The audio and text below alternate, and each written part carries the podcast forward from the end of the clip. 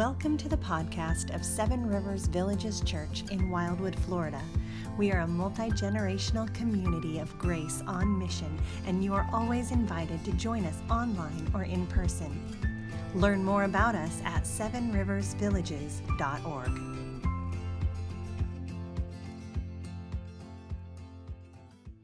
If you have a Bible with you, let me invite you to turn to 1 Samuel chapter 2. If you don't, we have the words on the screen uh, behind me, so you'll be able to follow along with what we're doing. Uh, let me, uh, if, if, I, if, you're here and I've never met you, my name's Stephen. The other Stephen on staff here, we did that to confuse as many people as possible. It seems to be working. Um, so if you just say, hey, Stephen, one of the two of us is going to look. I don't think, does anybody else have like even your middle name or anything, Stephen? Anybody? No? And no? Good. So we're the only two. So, Stephen, it's you and me wherever you are. So, okay. Uh, we are looking at uh, an Old Testament book of the Bible, 1 Samuel. And uh, if you can recall, those of you who've been with us, uh, what was going on over the past couple of weeks is there was a, a, woman named Hannah, and she was unable to have any children. And uh, her, uh, this isn't a polygamous society, so there, this man was married to two women, and her rival Peninnah would provoke her and try to hurt her and scar her. And uh, so Hannah just eventually took it all to the Lord, and the Lord gave her a son named Samuel. And so last week we looked at Hannah's prayer, and uh, this week we're going to be looking at uh, once she's prayed and left the child Samuel there, what is going on in Israel as a whole. But I feel like I need to give you a little bit even further background on this passage, and not by looking at the historical details, but really looking at uh, what the Bible says about who God is. Uh, a guy named uh, Peter Wehner said, Of all the qualities the Bible ascribes to God, compassion is among the most shocking. Now, that's shocking for us to hear that because we think, well, no, I've grown up in the church. I think God should be compassionate. But this, he goes on to say this. He said, compassion has nothing to do with power, with immortality, or with immutability. That's God's unchangeableness which is what many people think of when they contemplate God's qualities. The Greek gods of myth who lived on Mount Olympus were defined by many things, but compassion was not high among them. And so he says that compassion, on the other hand, is central to the Christian message the compassion of God. So when God is appearing before Moses uh, and uh, passing before him in his glory, God is saying, This is who I am. And he says, The Lord, the Lord, the compassionate and gracious God. That's how he starts that. And when you go through, like the Psalms, you hear that refrain over and over the Lord, the Lord, the compassionate God. So this is in Psalm 103, it says, As a father has compassion on his children, so the Lord has compassion on those who trust him. Now, compassion implies the capacity to enter into places of pain, to weep with those who weep. So another's heartbreak becomes your heartbreak, and you act to relieve their suffering. Our God is a God who saves. Now, why am I telling you all of this? Because we're going to read something that is going to be shocking to a lot of you. Um, some of you may have had experiences that may feel like this is triggering for you. But as we go through, I want you to keep this in the background because we're going to pull this through over and over as we go through this passage. Does that sound good? Okay, it better because that's what we're doing. Okay, so we're going to read 1 Samuel chapter 2, verses 11 and following. If you're willing and able in honor of God and His Word, let me invite you to stand as we read this portion of Scripture. Then Elkanah went home to Ramah and the boy, Samuel, was ministering to the Lord in the presence of Eli the priest. Now, the sons of Eli were worthless men. They did not know the Lord. The custom of the priests with the people was that when any man offered sacrifice, the priest's servant would come while the meat was boiling with a, with a three pronged fork in his hand, and he would thrust it into the pan or kettle or cauldron or pot. All that the fork brought up, the priest would take for himself and this is what they did at Shiloh to all the Israelites who came there. By the way, that's wrong. They shouldn't have been doing that. Moreover, before the fat was burned, the priest's servant would come and say to the man who was sacrificing, Give meat for the priest to roast, for he will not accept boiled meat from you, but only raw. And if the man said to him, Well, let, the, let them burn the fat first, and then take as much as you wish, he would say, No, you must give it now, and if not, I will take it by force. So they're going against some things that were prescribed in the Levitical law. So they're doing what's wrong in God's sight. So we read in verse 17 Thus the sin of the young men was very great in the sight of the Lord, for the men treated the offering of the Lord with contempt. Samuel was ministering before the Lord, a boy clothed with a linen ephod. And his mother used to make for him a little robe and take it to him every year when she went up with her husband to offer the yearly sacrifice. Then Eli would bless Elkanah and his wife and say, May the Lord give you children by this woman for the petition she asked of the Lord. So then they would return to their home. Indeed, the Lord visited Hannah, and she conceived and bore three sons and two daughters. And the boy Samuel grew in the presence of the Lord. Now Eli was very old, and he kept hearing all that his sons were doing to all Israel, and how they laid with the women who were serving at the entrance to the tent of meeting. And he said to them, why do you do such things? For I hear of your e- I hear of your evil doings with all the people. No, my sons, it's no good report that I hear the people of the Lord spreading abroad. If someone sins against a man, God will mediate for him. But if someone sins against the Lord, who can intercede for him? But they would not listen to the voice of their father, for it was the will of the Lord to put them to death. Now, the boy Samuel continued to grow both in stature and in favor with the Lord and also with man.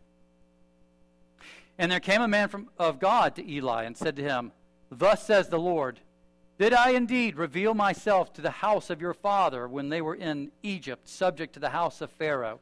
Did I choose him of all the tribes of Israel to be my priest, to go up to my altar, to burn incense, to wear an ephod before me?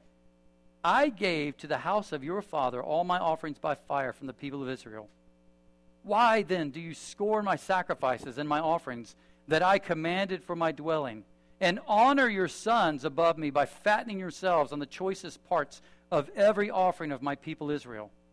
Therefore, the Lord, the God of Israel, declares, I promised that your house and the house of your father should go in and out before me forever. But now the Lord declares, Far be it from me. For those who honor me, I will honor, and those who despise me shall be lightly esteemed. Behold, the days are coming when I will cut off your strength and the strength of your father's house, so that there will not be an old man in your house. Then in distress you will look with envious eye on all the prosperity that shall be bestowed on Israel, and there shall not be an old man in your house forever. The only one of you whom I shall not cut off from my altar shall be spared to weep his eyes out, to grieve his heart, and all the descendants of your house shall die by the sword of men. And this that shall come upon your two sons, Hophni and Phinehas, shall be the sign to you. Both of them shall die on the same day. And I will raise up for myself a faithful priest who shall do according to what is in my heart and in my mind. And I will build him a sure house, and he shall go in and out before my anointed forever. And everyone who is left in your house shall come to implore him for a piece of silver or a loaf of bread, and shall say, Please put me in one of the priest's places that I may eat a morsel of bread. This is a hard word, it's hard to understand. Uh, but God has given it to us because He loves us and He wants us to understand who He is. So let's pray and ask Him to bless us as we uh, dig into this a little more deeply. Let me pray for us.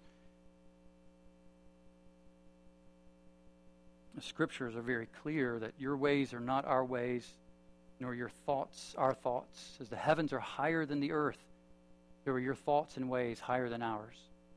And so there are things in here that we would look at, Lord, and we would misrepresent because we can only think of what is in our own minds and hearts. So we pray that you would guide us and lead us by your Spirit to see you in your great wisdom, your, your glory, but also to see you in your grace.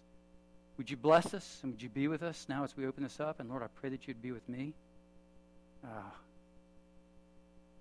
there's so many things that are going through my mind and my heart that would disable me from proclaiming what is in this passage. And so I pray that you would be pleased to uh, reign in my heart and my unruly mind and enable me to proclaim what is here in this passage for the sake of your people. Would you bless us and would you be with us, we pray, in Jesus' name. Amen. Have a seat. Uh, so, behind this story are three big truths that we're going to talk about. They're not in your outline because I tend to change things on Saturday night to the chagrin of uh, all the people back there. So, uh, here are the three big truths for your life we're going to talk about this morning. One is God can be known truly and accurately. Number two, God is always working redemptively even when we can't see it. And three, the, the story, the story, the story of everything, is a redemptive story. So you're kind of like, we could be done now. No, we need to talk about this passage in the light. So let's talk about this.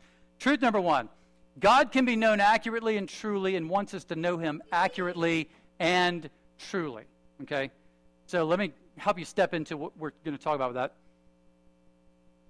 One of my favorite movies of all times is Raiders of the Lost Ark. Uh, it gets quoted a good bit in my house. Uh, one of my favorite lines is Dr. Jones, once again, we see there is nothing you can possess which I cannot take away. What a great line. So throw me the idol, I throw you the whip. Just a very quotable movie. Um, but uh, you're kind of like, what does this have to do with the sermon? I'll explain it. In the movie, Indiana Jones goes on a quest to find the Ark of the Covenant. And uh, in this movie, he goes from one place to the next to try to find where the Ark of the Lord is. So he ends up in Nepal at one point, he ends up in Cairo, he ends up in the desert, he ends up in the Aegean Sea or something at different points in the midst of the story.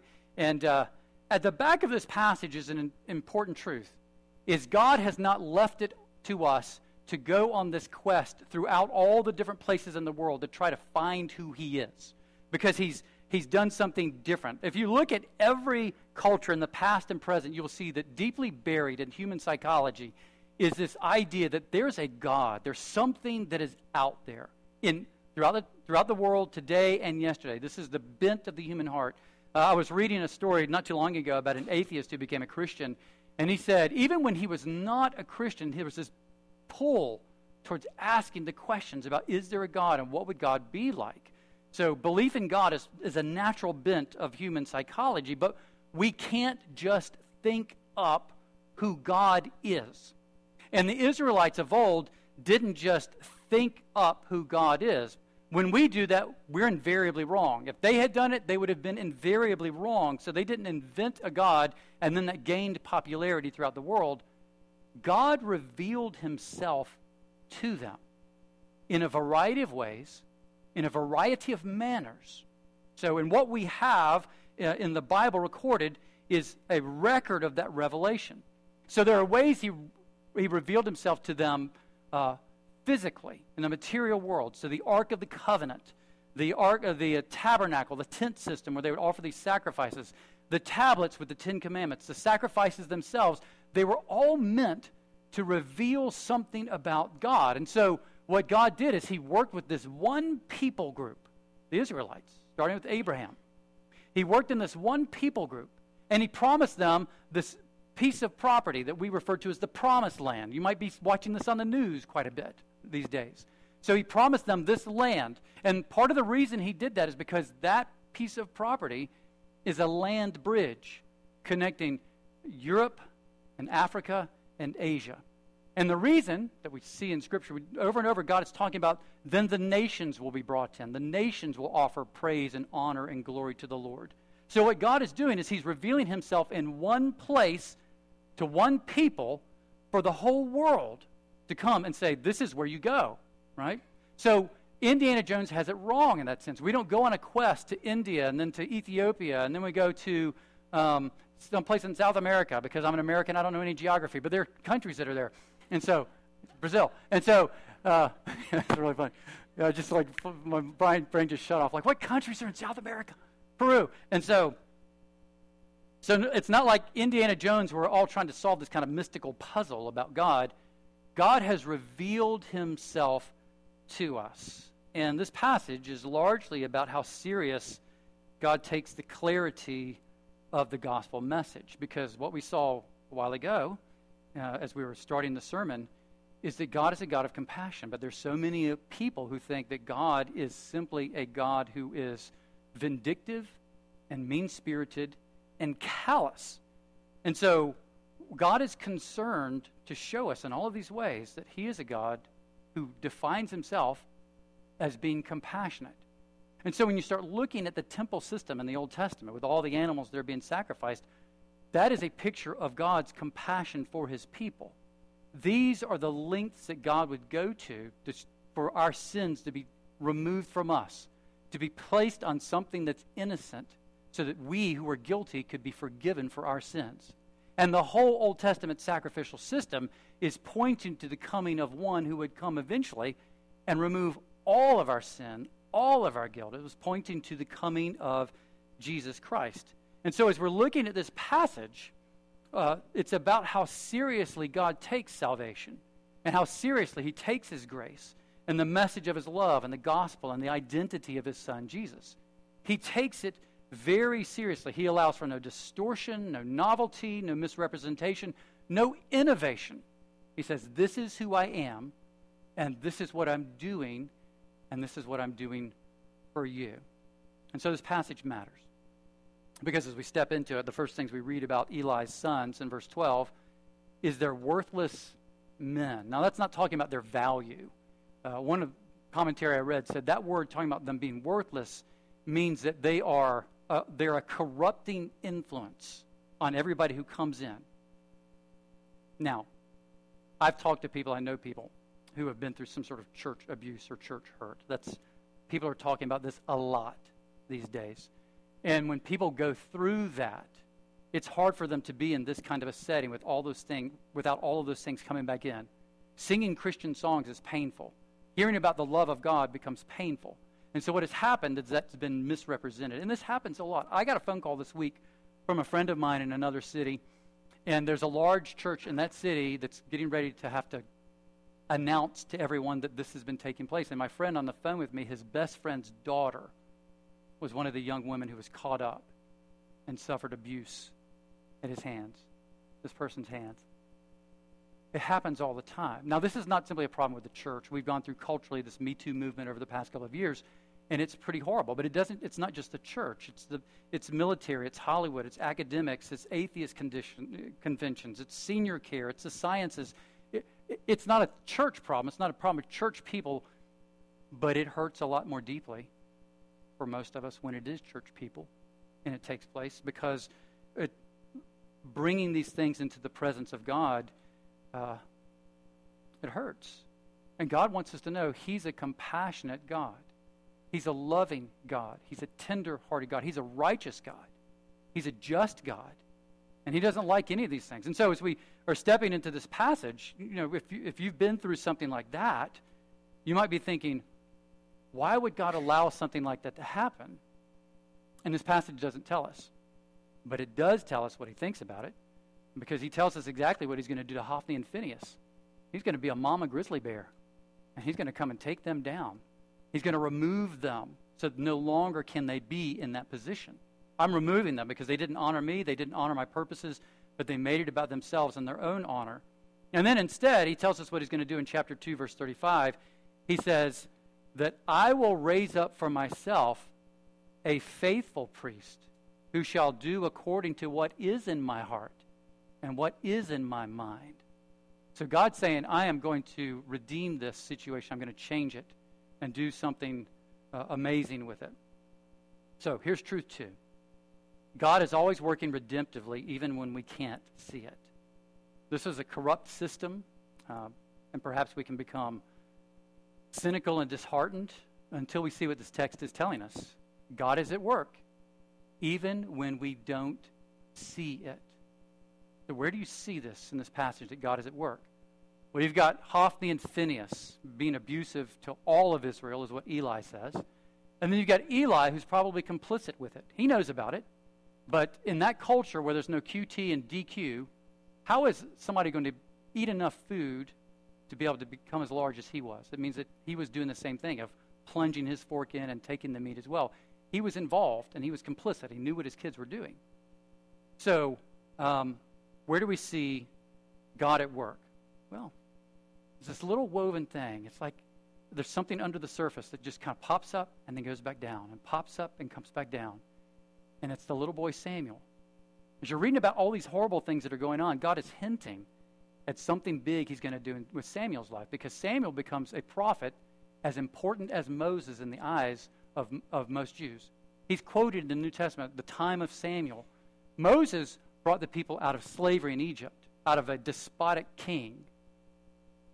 Samuel was the one who brought in the, uh, the kingship, the monarchy, and a loved king. And so we read these things about uh, Samuel as we go through verse 11.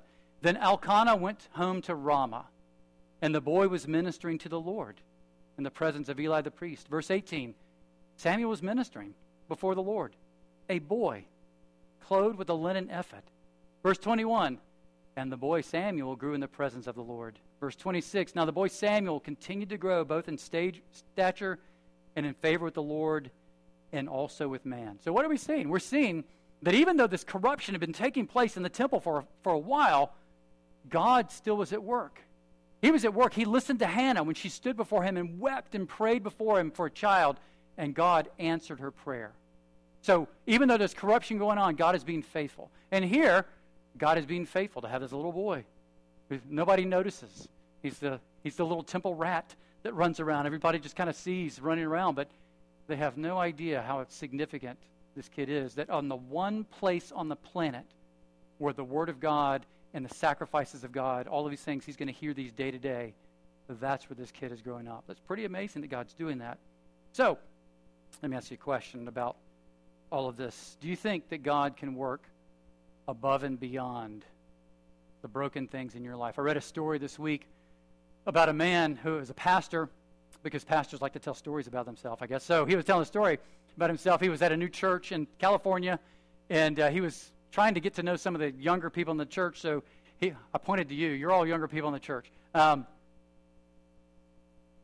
so he went out and played basketball, and uh, he tore his ACL and his MCL that day. And he said it was the worst day of his life. He was in so much pain. He had multiple surgeries. And he said when he went in for therapy, uh, the lady who was his therapist, and he got talking about what he did for a living, all these things, and she let it be clear, clearly known that her father was an atheist she was a recent divor- divorcee.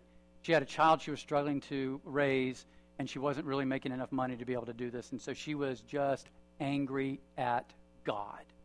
Angry at God. And so he started to tell her his story, and she was just like, I don't want to hear this. I don't want to hear your story. But, you know, you go there over several weeks for therapy, and so he's having conversations with her. And finally, he just said, Why don't you just explore Jesus for yourself? And so she did. And a couple of weeks later, she believed in Jesus. And uh, she started going to the church where he was pastoring and hobbling around. Eventually, he was called to another uh, church and uh, went uh, in another state. But he was called to go back and preach at his church one Sunday. It was about two years later. And she came up to him with tears in her eyes and talked about how God was working in her daughter's life and how God was working in her life and through her in the lives of other people. And this pastor said, yeah, that's probably worth a knee to me. You know, all I could see at that moment was myself, but God opened my eyes to see, wait, he's doing something bigger than just what he's doing with me in this hard thing. I know it's, I'm watching the news like you are. Uh, I'm watching the primary stuff like you are. And uh, I'm also hearing all the, the war, rumor, conversations about war and rumors of war and what's on the horizon for us. And it would be very easy to get discouraged and disheartened.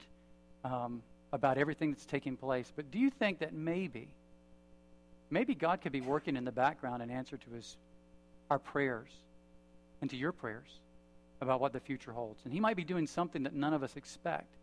Because as I talk, particularly to, you know, I'm, I'm still 25 in my mind. So I'm still, but I'm, I'm actually older than that. Um, Rebecca's laughing because, like, in our minds, in our bodies, we're, you know, 307.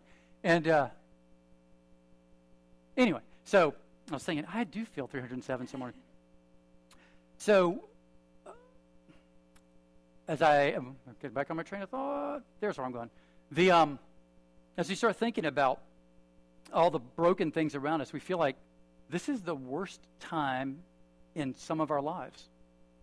And say, this is scary. This is difficult.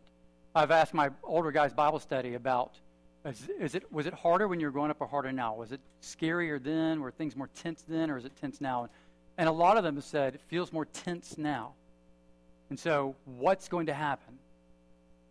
Including the church. A lot of people feel like the church is now going by the wayside. But listen to this. Early in 1740, an American pastor by the name of Samuel Blair was writing.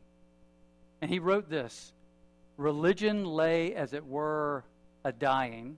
You can tell it's 1740 because he actually wrote a dying. Religion lay, as it were, a dying and ready to expire its last breath of life in this part of the visible church. Isn't that fascinating that he felt that in 1740? Now, here's the thing that's amazing as you've known anything about church history and about the history of the United States. Later that year in 1740 is when people point to the beginning of what we refer to as the Great Awakening. And this is a movement of God's Holy Spirit and of preaching where mass numbers of people came to faith in Jesus. There was renewal among other people. So earlier that year, there's a guy saying the church appears to be dying and the, the testimony of Jesus appears to be lost in the coming generations. And uh, that was when God chose to work in a powerful way. Do you think that maybe, maybe, God might be doing more than we're expecting? Do you think that maybe we could be praying and saying, Lord, uh, help me to see this differently as you priming the pump and getting ready for something big to take place and beautiful in our midst? He's always working towards redemption. But sometimes, even in our lives, we would say, it, I don't feel like I'm getting redemption just yet. Right? My life is hard right now, and I can't see the end of this.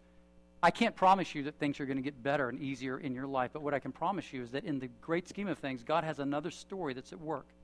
And it's bigger than your story.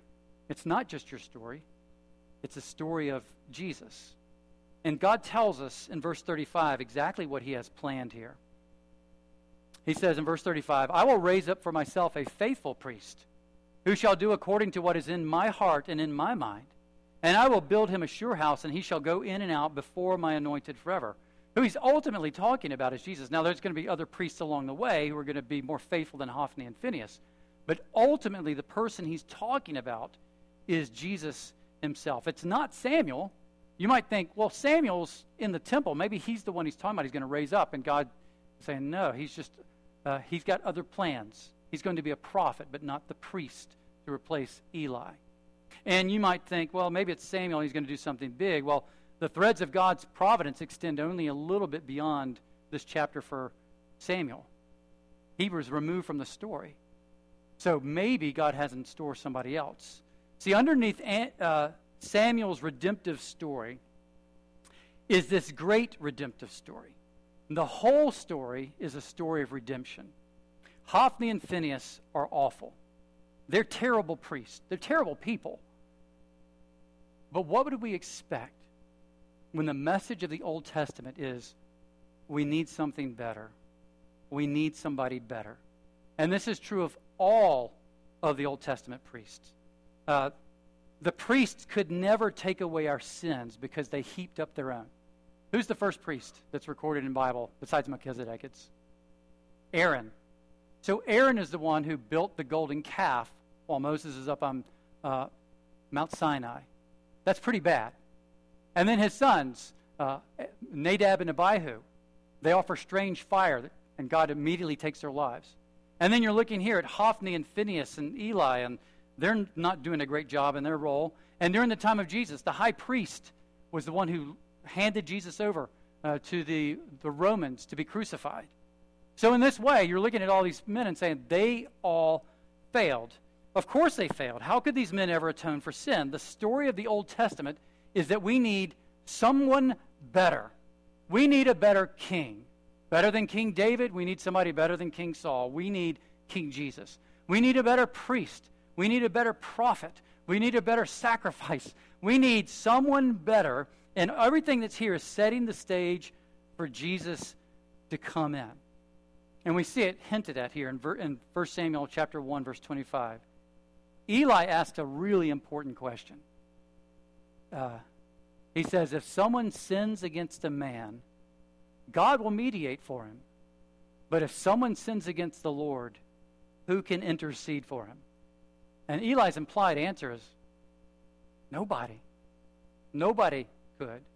But then we read this in 1 Timothy chapter 2 verses 5 to 6. There is one mediator between God and man, the man Jesus Christ, who gave himself as a ransom for our sins. So, what he's pushing us to see is that we have a mediator. We have this kind of priest. We have this kind of sacrifice.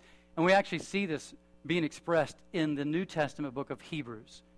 It says, for, we read in Hebrews chapter 7, verses 26 and 7 For it was indeed fitting that we should have such a high priest, holy, innocent, unstained, separated from sinners, and exalted above the heavens.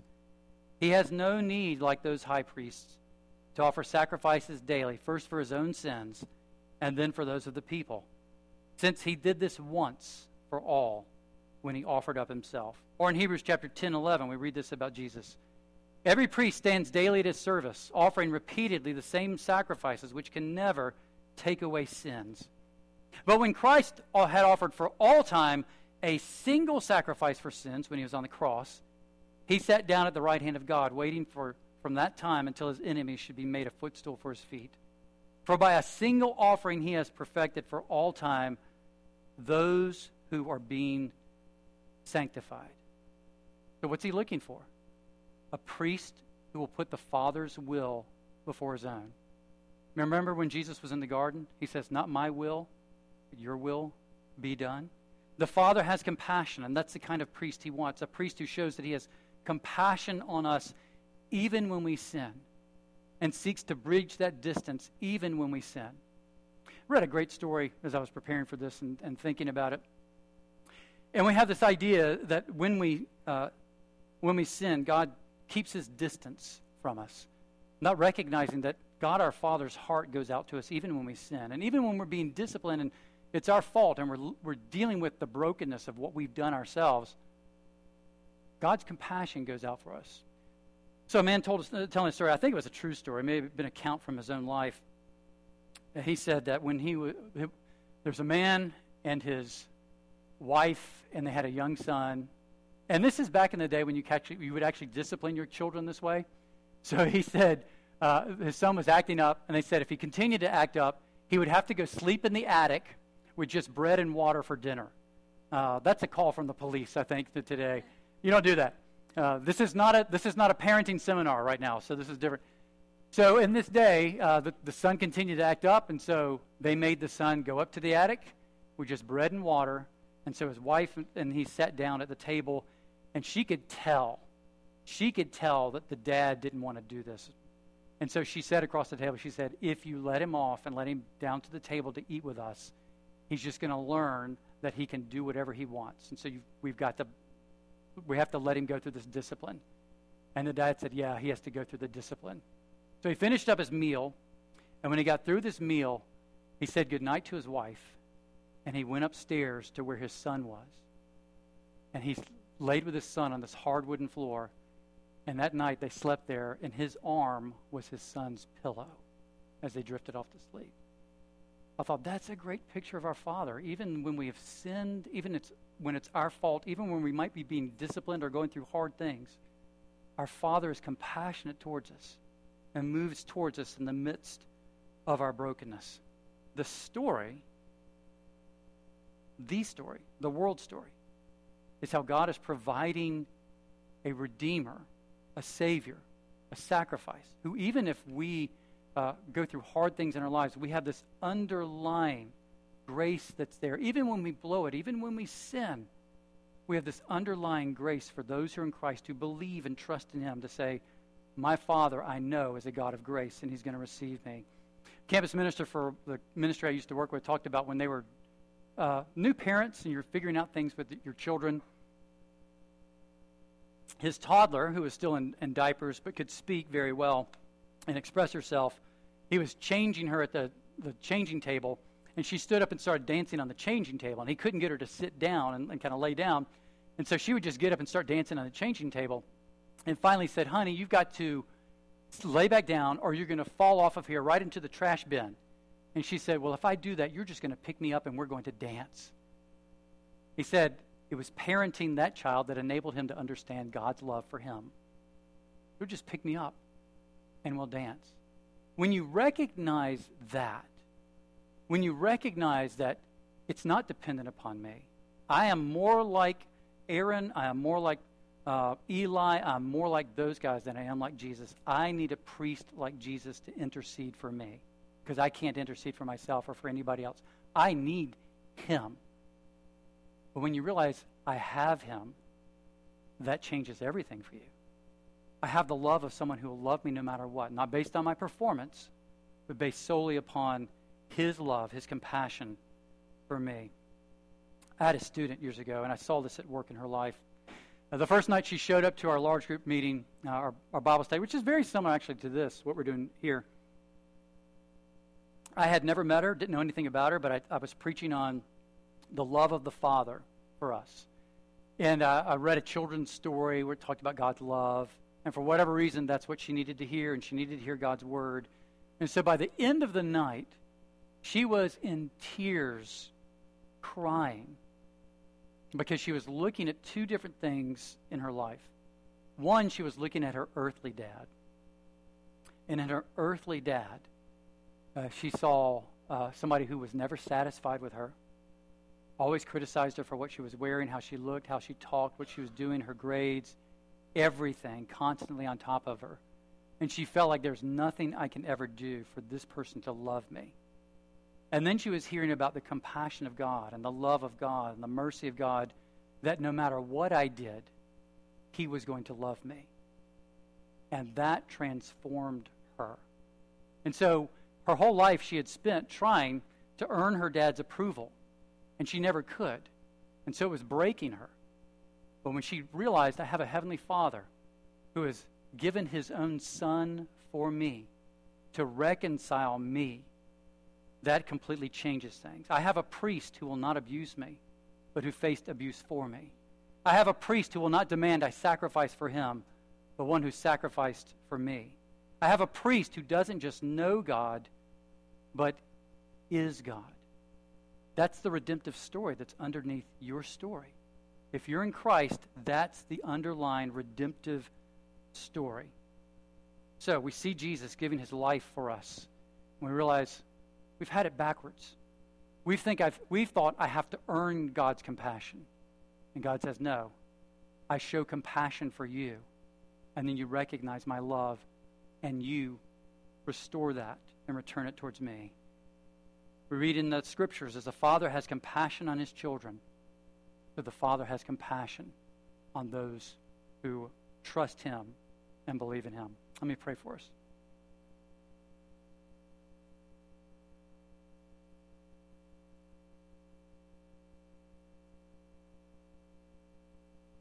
So, so many things are said in this passage.